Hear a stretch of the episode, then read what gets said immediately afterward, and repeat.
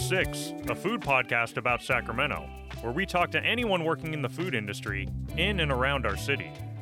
Our goal is to take you behind the scenes and introduce you to the people who are making your favorite dining experiences happen. I'm your host, Max Connor. I'm a journalist and a longtime restaurant worker here in town. And I am joined by fellow journalist and very longtime restaurant worker, my co host, Neil Little. Neil, how's it going? I'm doing well, man, and I am very excited. Our guest today is a master pizza maker, and I got to say, pizza is one of my favorite things to make. About two years ago, my mom got me a pizza oven for, I believe it was my birthday, and I dove into the art of making pizza dough after that and just realizing how much you can make out of yeast, water, salt, and flour has absolutely blown my mind. Max, do you have any experience making uh, pizza dough?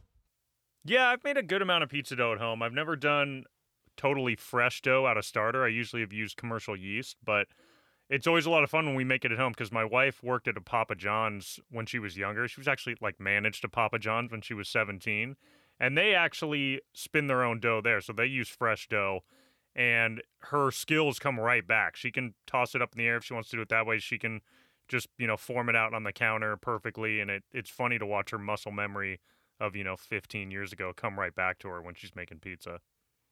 That is a very valuable muscle memory to have. I'm quite jealous. I don't have anything like it. It is, yeah. When I try to make it, it's just a lumpy trapezoid on the counter, just disaster. Thick on one end, thin on the other. It's terrible. It looks more like an Easter egg than an actual pizza dough. exactly. And on our show today, we are very excited to introduce you guys to the master pizza maker from Masullo Pizzeria off Riverside in Sacramento. They're a Neapolitan style pizzeria and create some fantastic dishes with fresh ingredients from the local area.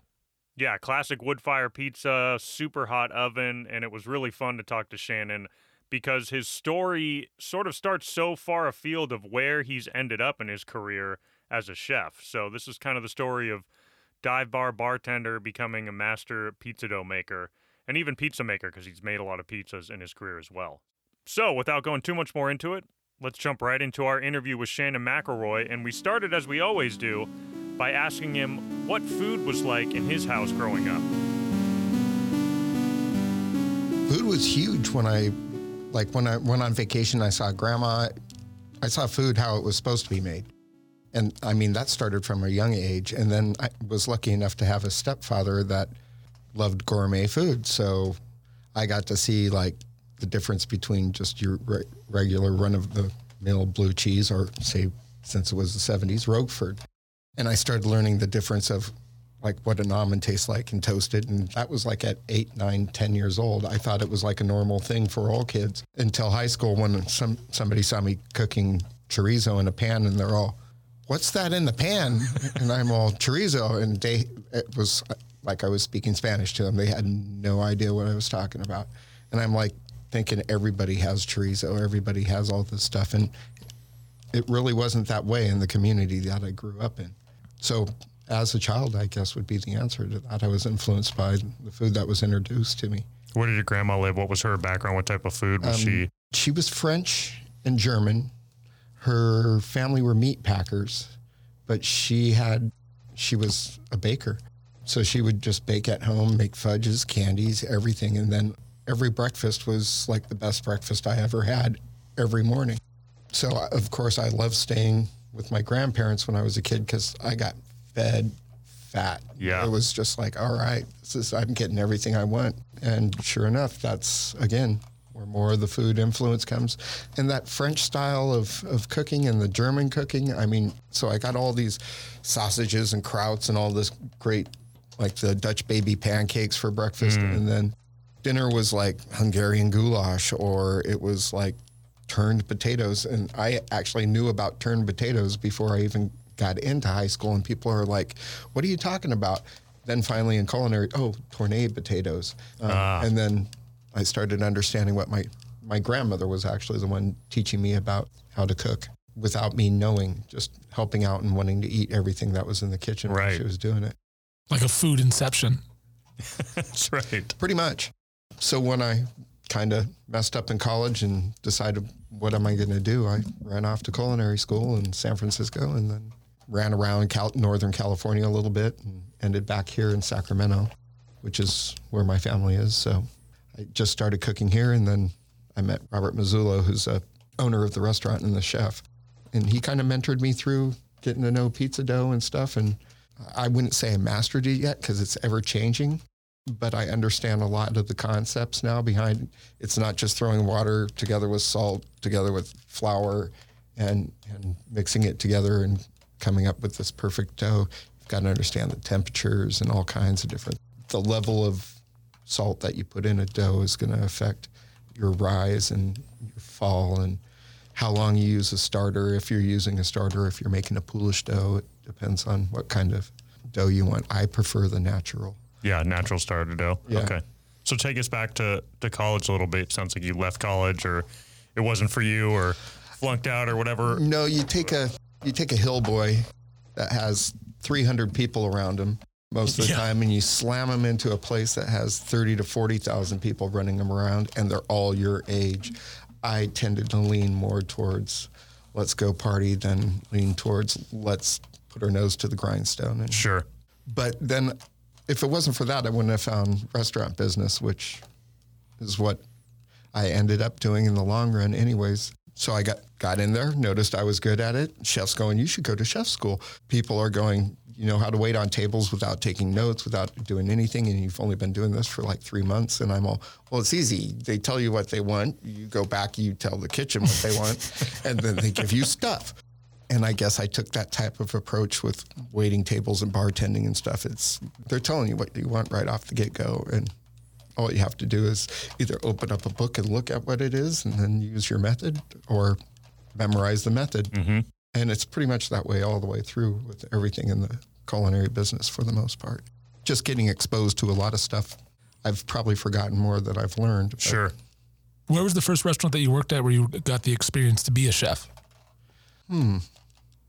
I guess that would be Key Largo in Sacramento. Before I, when I came down to stay with my my mom during the summer on my 18th birthday, Key Largo had just opened. I was like, all right. I went from the kitchen to on the floor. Next thing you know, they, even though I was 18, they were telling me I could wait. I was like, sure. Just I went to it, and they let me work in the kitchen and work on the floor. I mean, it was only a summer job before I ran off to college, but I was like, okay, this could be something.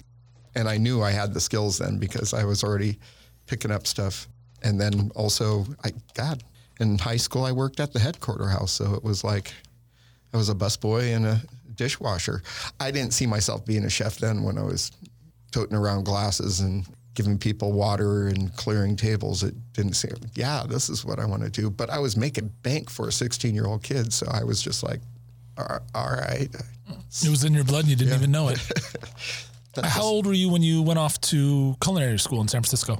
Let me see, I was 21, 20. Is that I- about an I average- just turned 21. Is that about a normal starting age or is it varying Um, like community college? It was weird because going to a culinary school, like half of your people are like young kids that want to grow up in the business. And then half of your kids are like people that have always wanted to be a chef, that are like in their 40s, that have already had a career, and they're like, I'm going to do what I want now. So the classes were split between all these young kids who could tote around everything and do all the work and all that stuff, but didn't have the patience that these older people had or the I guess just the work ethic in general to to do the job. And so you take these kids with all these energy and you mix them with these guys. All of a sudden, you start learning. All right, so if I'm going to be really good in this business, I have to be able to bust ass, but I have to be patient enough to observe what's going on. So you kind of learn from the older people in culinary school. At the same time, they kind of use us to tote around all the stuff like that 80 quart bowl. Yeah. 45 year old lady is not going to want to take that off of the off the mixer and put it on the rack to move it over. So she calls over the young kids and they just bam bam. So it was give and take with with that stuff, but yeah, if it wasn't for some of the older people, I would have just blown baking altogether because it was my worst subject when I was there. I didn't like baking. It was actually making pizza that taught me how to start baking and making it different things like empanadas and focaccia, and then sourdough bread and making pastries. And then all of a sudden, I got into okay, this isn't bad. I can do this. This is fun. But yeah, culinary school, I was all about wanting to be the saucier and doing all the all the fun stuff, all the mm-hmm. flash and show. But yeah, that's basically my track through culinary school, and that was just eight hours a day, five days a week, just pound through it. And then I would go to work on two days, on Fridays and Saturdays at, at a nightclub to make actually really good money to, so I could survive monthly. What were some of your first jobs out of culinary school? I got recruited to go to Carmel to Pebble Beach Lodge, and I was all pumped. I'm going to get to work in Club 19. I'm going to. They were like some of the best in in Northern California, and I'm thinking, yeah. And then they set me up on a bar cart Um, because I had bartending experience, and they needed a bar person instead of a cook. So I was bummed. So I went to work for another place called Giuliano's in Carmel, and I worked at a bar at night so I could still get into a kitchen somewhere. And the bar is still open, but the Giuliano's closed. And then my then girlfriend got transferred to Sacramento to go through to Sac State to the CPA program. So I followed her up here and got in at Delta King as a sous chef, and that was a terrible experience.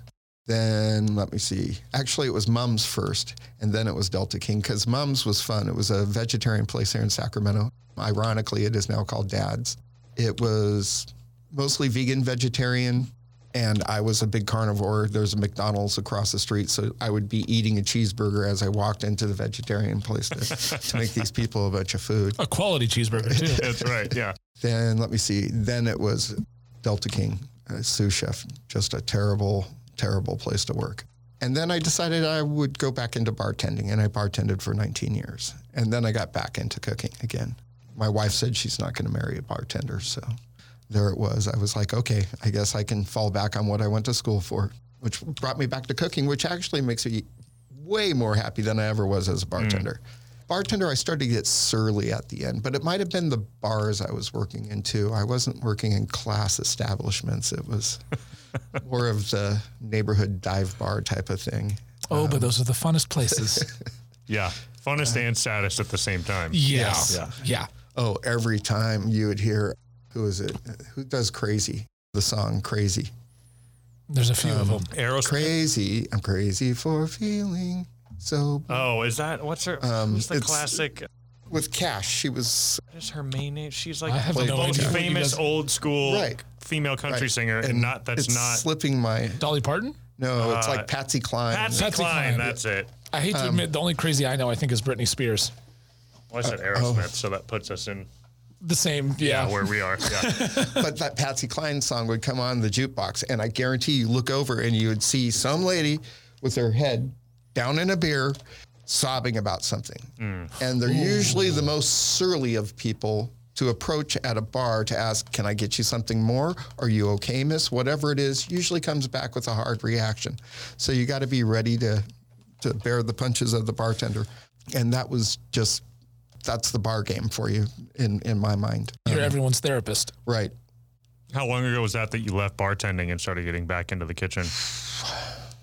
I would guess about 10 years, 11 years now. Okay. So does that mean you kind of missed the the new wave of sort of craft cocktails really coming back into town? Yeah, I was whole- like the crazy nightclub bartender to start with. It's like, give us 60 purple hooters, and you're just there shaking for hours. And then it was like the kamikazes. And I started with the like the ginger cognac cocktail type of thing that you're, some of the people were playing with earlier. And then I got out of the bar game. It was over. No, then I went to dive bars to tell you the truth because I was out on the Virgin Sturgeon for a long. I don't know if that's a dive bar though. The Virgin, it's a river dive bar. It's a river bar. Yeah. no, there's Um, a different distinction to them. but yeah, it was like lots of mai tais, lots of beers. Jimmy Buffett esque. Yeah, very, very much so. That's Yep. a great r- way to explain these people. And I'm a parrot head myself, but that is a particular type of person. but yeah, after that, then I came to dive bars, and that's where you see the saddest things in the world. And then I was done because I was becoming, what do you want? What can I get for you? yeah. Um, just surly as all hell, um, throwing change at people instead of giving them their change when they walk away. You know, You knew it was your time. It was time for me to get up. Now, is that when you made the jump over to Masullo? No, I worked with my wife. She was the general manager of a organic farm. I ran a farm stand and did, tried to get out of the game, and it drove me nuts. So I went back to cooking, and that's when I went to Masullo, and then worked for him for a while. Opened up a restaurant called the Federalist, and tried the corporate thing. Then ended back up at Masullo again. It's it's my happy spot. Like, that's what's most important to find. Yeah, indeed. So, how would you describe the pizza that you make at Masullo? Because there's so many different varieties of doughs and approaches. How would you describe their approach to it? We are technically Neapolitan. Neapolitan. Okay. although we're not like Neapolitan certified, we still use the same Caputo dough or flour. We still, or we use Caputo and central milling now because Caputo got super expensive recently. So we're mixing them. But the Caputo makes, you make your starter, two day fermentation. It's just basically the same thing as what sourdough bread is, just with different flour and, and different degrees of water and hydration. So, for those listening, how would you describe a Neapolitan pizza? What What are the distinctions It's of it? It's very thin. It's got a nice puffy crust. It's got black blistering going all the way on the outside and on the bottom. It's not overcooked on the bottom. Otherwise, you're just making a damn tortilla. They will be softer. They they not necessarily flop a lot, but they will flop a little. It's airy crust. You get that little hit of sour from the two day fermentation, although it's technically not sourdough. Pure ingredients, I guess, is the best way mm. of usually put on it, like straight tomatoes, San Marzano tomatoes, virgin olive oil, sea salt, and then it's stuff like anchovies, straight basil, fresh mozzarella are when you go through it. Technically, that's what Neapolitan is. I'm kind of the out of the box guy at the restaurant. The boss is kind of more of the traditionalist. So I'm the guy that wants to put smoked chicken and mustard mashed potatoes and sauerkraut on a pizza. My boss is the guy that says, no, no, no, it's going to be just anchovy oil and sea salt. Why can't both be true at the same time? What?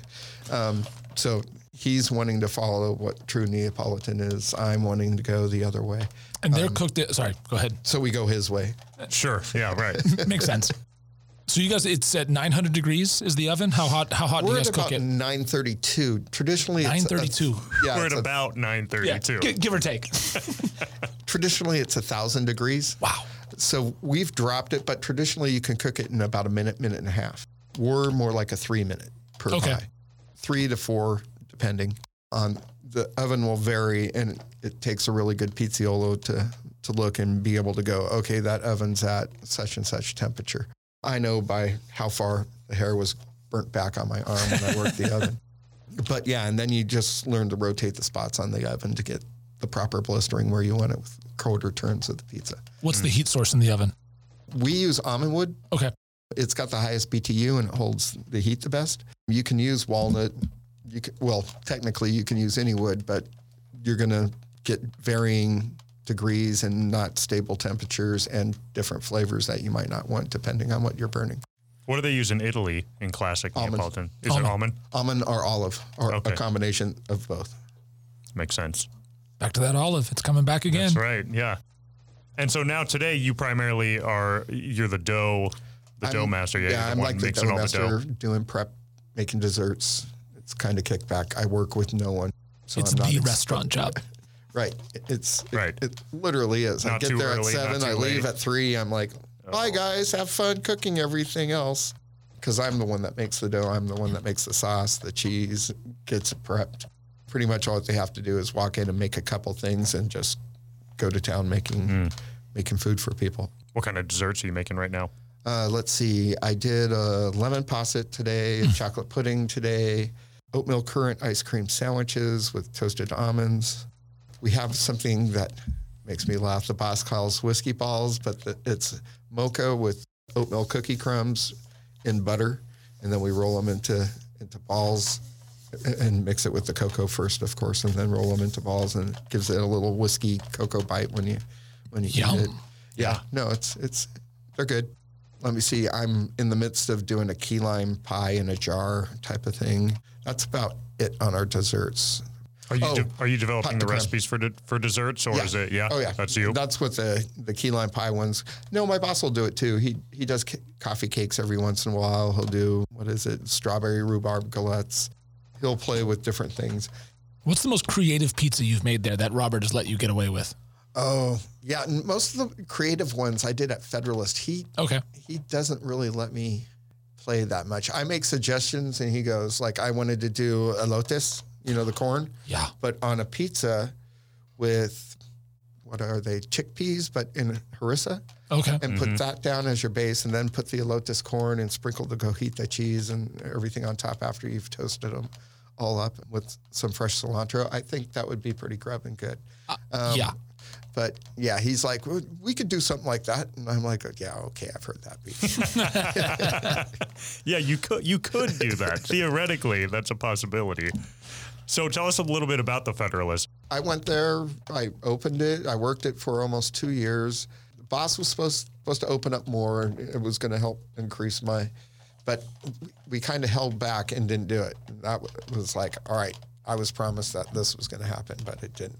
And then I wasn't getting medical or any of that, and I was like, okay, I need at least medical and stuff, and it wouldn't happen. And so I I had to. I went to Nugget, which was terrible because it was like I, Nugget's a great company, but it, I was not a fit. It was open the cans and put in the pans, or it gets the hose again. Um, and yeah, you would get written up for making a mistake or for not cooling stuff properly. And I'm like, yeah, I had it in the chiller. It was cooled down. Um, and they're all, no, this person saw this. So now you got people telling on you. And I'm just like, I don't want to work in a place like this Yeah. um, in a restaurant, I would just make sure they got shitty tables. Um, I'd give them a plate that was a million degrees. But that's when I went back to, to Masullo. Actually, I went to Mendocino um, right. for a year during the COVID, and I was working a plush assignment. I mean, I was making pizza in a concert area in the redwoods and i had nothing but all these concert goers watching me twirl pizza and go ooh i'll take one of those and being all i got to show off which is where i got good at tossing pizza getting the proper rotation on it so you get an even even crust and i was like yeah i nailed this down and it took one summer but then covid hit so i came back here and got back to Masullo What is your personal favorite pizza? Um, my personal favorite Like dough Okay. up. Yeah, from dough up, I'm I'm a Neapolitan guy. I love our our our crust. It just rocks it. Um, I like no sauce, fontina, mozzarella. Then I like a little bit of oil and fresh garlic. Then you put down Spanish chorizo and toast it that way. Pull it out, put fresh arugula with lemon and olive oil on top of it, and right there. You get your salad, you get your meat, you get your, your cheese, you get your bread. I'm just like, yes. All in one bite. And it tastes like it tastes like Doritos, literally. From everything from the pepper of the arugula all the way through the taste of the Spanish chorizo, through the garlic and the sourdough. You take a bite and you're like, oh my God, that almost tastes like a Dorito. It's the smell of it. Same or buttered popcorn. It smells like one of the two when it comes out of the oven. That sounds delicious. It's a it's a trip. Um, but yeah, by far my favorite pizza, the one I would do most of the time. Although we make a Persillade sauce, which is a parsley anchovy thing, that's really tasty too with that same base. So it would be a hard choice on that one. Although a little bit of prosciutto on the one with Persillade's pretty good. What's the what's the craziest pizza you made for a family meal or you made at the Federalist where you almost went, I don't think Uh. this is gonna work, and then you went, Oh my god, this works. I did. Um, I call it my tongue-in-cheek pizza. I did the regular sourdough, and then I put down a beet base, a roasted beet base, on the bottom instead of like a tomato sauce, and then I did poached lamb's tongue and guanciale with um, fromage blanc, which is almost like a, a soft ricotta style cheese. What's the guanciale? Um, guanciale is a pork cheek, Okay. which is cured, so it was tongue-in-cheek. Um, was literally my pizza. And that was probably one of the more off the wall ones. I did it for a King's night because the, the beet base gave it this Purple. purple. color with the white from the from the cheese and then the you've got the meat, the lamb and the pork on it. So it was tasty. Yeah. I would never think of, of beet sauce on a pizza. That's fantastic. No, it was awesome. Oh, I've done all kinds of things. I mean, steamed clams on top of a like a, Like a white pie. a Mornay, yeah, Oh, yeah. um, with a little fennel and Ricard pastis in there, so it gets that little licorice pop and fresh garlic, almost like a moules frites. Just the base thickened and put on the bottom of a pizza, and then put the, the clams on top after I steamed them in the oven.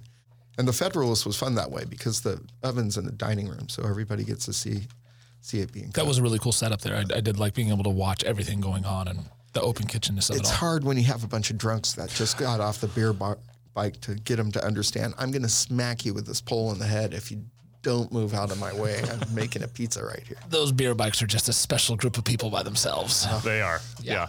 Because those walk-in 40s, you gotta mm. love 40 always people ordering all the food. Why is it taking 15 minutes? Yeah. I've been here 15 minutes. I want.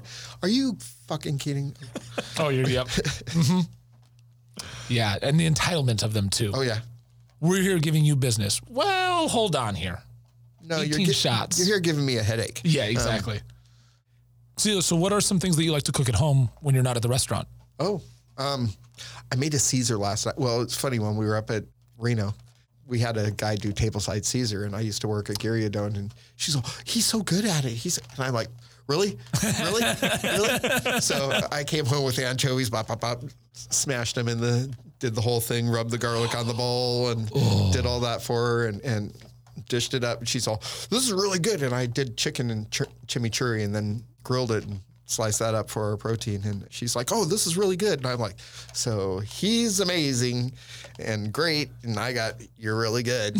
okay. I understand. A homemade Caesar. I've only had one Caesar made tableside for me, but it was absolutely just an entire experience. Have you ever had that happen? I have never had that happen. Oh, no. it's worth it. It's a it's a fun experience, especially if you have a good server doing it too. You don't want someone to just kind of do it in front of you and walk away, but like talk you through everything. It's really really fun. Yeah, I was lucky enough to, beginning of my restaurant business days, I got to work a restaurant that had Gyriadone.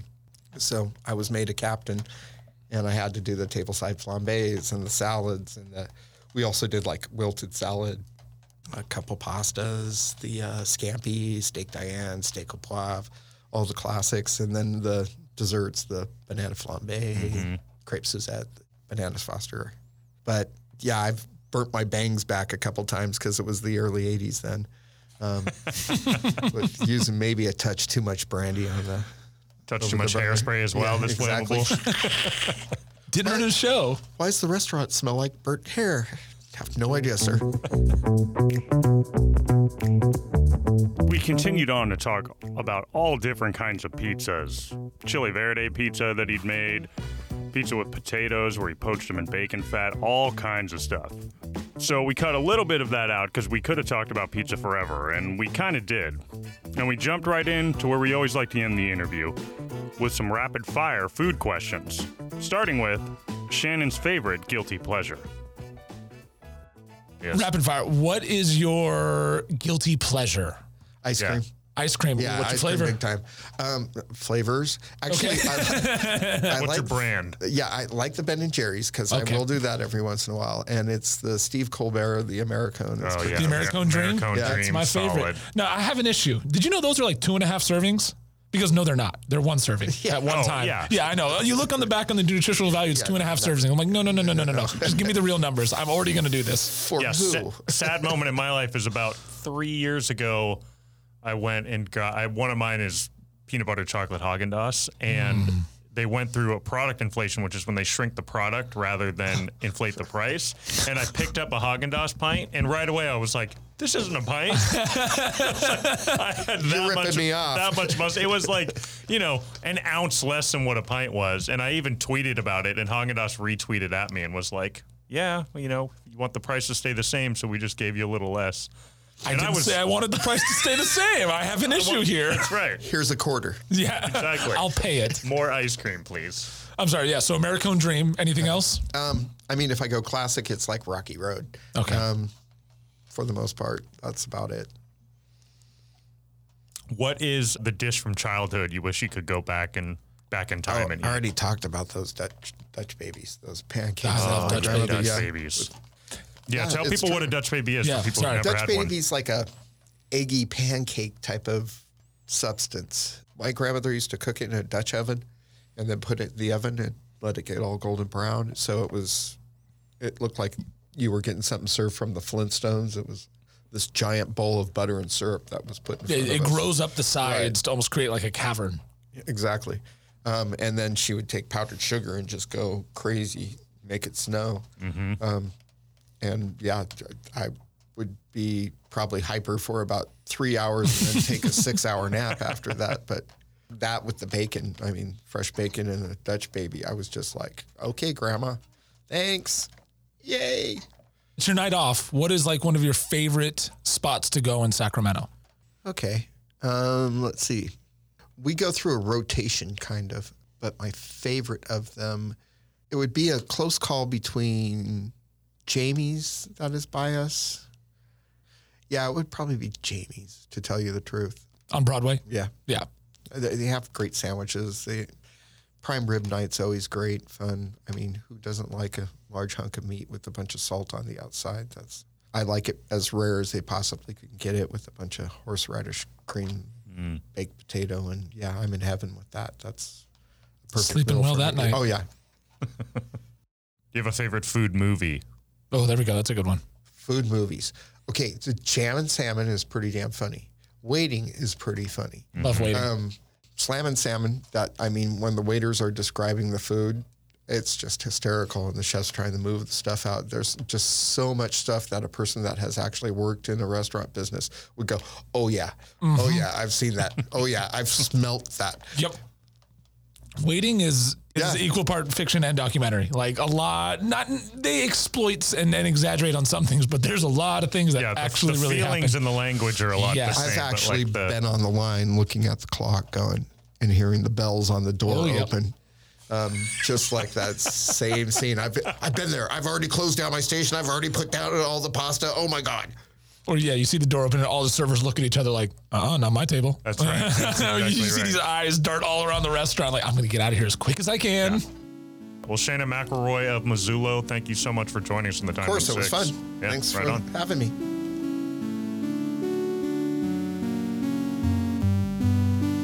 Well, I'll tell you what, I am starving right now, and I definitely could use a slice of pizza right now. That was a fantastic interview.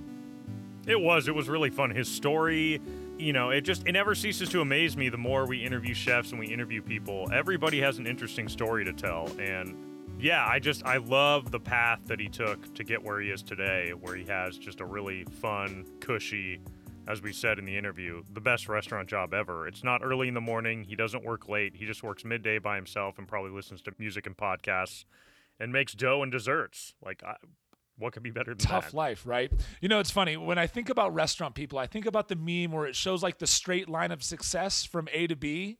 But then you look on the other side and it's a whole squiggly line of going every other which direction. I feel like that's the path of success for restaurant people. We dabble in every Yeah. step and way and shape and form in restaurants, but we learn a lot and it's a fun way to go about it. One of the things I was definitely very intrigued that he explained to us was just how the Neapolitan dough, the characteristics of it. Uh, my personal favorite kind of pizza is a Detroit style pizza, which is like the thick style on a focaccia, on a like thick focaccia style dough. What what kind of pizza do you like? Ah, man, that's a hard question. Um, I like. You know what? I think because it was what I ate is from my childhood. I kind of just like sort of standard bready round table. You know, Mountain Mike's. Like you know, when I if I go to a good restaurant, I love a good wood fire Neapolitan pizza, but I'll crush. You know, sort of your standard. I don't know what it is. California, just kind of bready, crunchy, thin crust pizza. Uh, I'm sort of a sucker for that as Uh, well. now let me clarify. I've never said no to any kind of pizza. I just happen to like some more than others. Yeah. So That's exactly right. And we're really lucky here. What struck me too is just I started thinking about all the different pizza joints in Sacramento, and there's a lot of good pizza to be had in Sacramento. And they're all different in their own respective ways, which I really appreciate as well. They can offer you such a different variety of doughs and types and flavors, and I really appreciate that. yeah, it's amazing. You can get any kind of pizza you want. We were even talking about the fact that there's now these sort of Indian inspired pizzas where you can get, you know, butter chicken pizza or chicken tikka pizza, and they're delicious. Pizza Twist had it the other night. It was good and it caught me off guard, and I will definitely be back. Well, if you like this episode, please subscribe wherever you listen to podcasts and leave us a rating or review. It really helps new people find the show. Or even better, we're a local show, so send it to some local folks. Send it to friends, family, people you know in the restaurant industry, and have them take a listen. Follow us on Instagram and Twitter. Both handles are at Dine16. And if you have any questions or suggestions or ideas, you can reach out to me at max at dineonesix.com. Also, I've said this in the past, but it's now finally there. You can listen to all our episodes on YouTube if that's where you like to listen to podcasts, as well as anywhere you get your podcasts. Our opening and closing theme music are by my brother in law, Mark Owens. The Dine One Six is a production of the Hear Me Now studio in Sacramento. Join us next week for a new guest. Until then, as always, eat something you love with someone you love.